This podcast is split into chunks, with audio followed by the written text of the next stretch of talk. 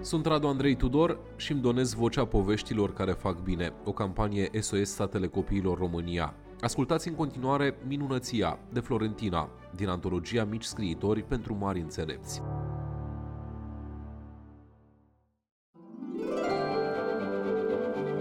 În orășelul Minunăția, oamenii se cunoșteau unii pe alții.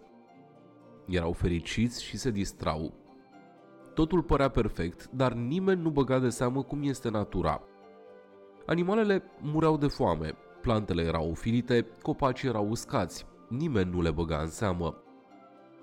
Oamenii râdeau, se întâlneau în grupuri mari și se bucurau în orașul acesta. Până într-o zi, când la școală, un băiețel era foarte trist.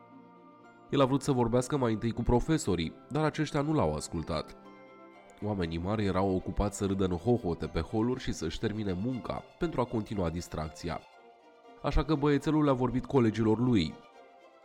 El a observat că floarea lui preferată era ofilită, la fel și toate celelalte flori din curtea școlii, așa că și-a rugat și colegii să fie atenți la natură. A doua zi, niciun copil nu a mai fost în clasă la ore.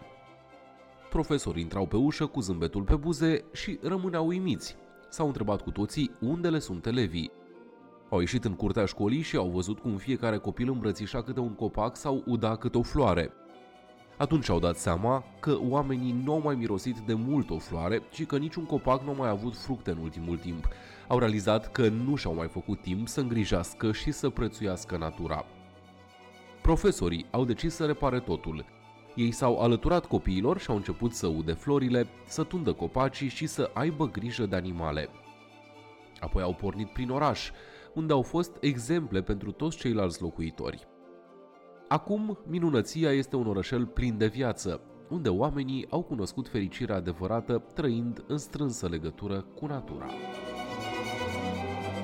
Dacă ți-a plăcut, fi și tu parte din povestea SOS. Trimite un SMS MAMA la 8864, o donație de 4 euro lunar pentru copii.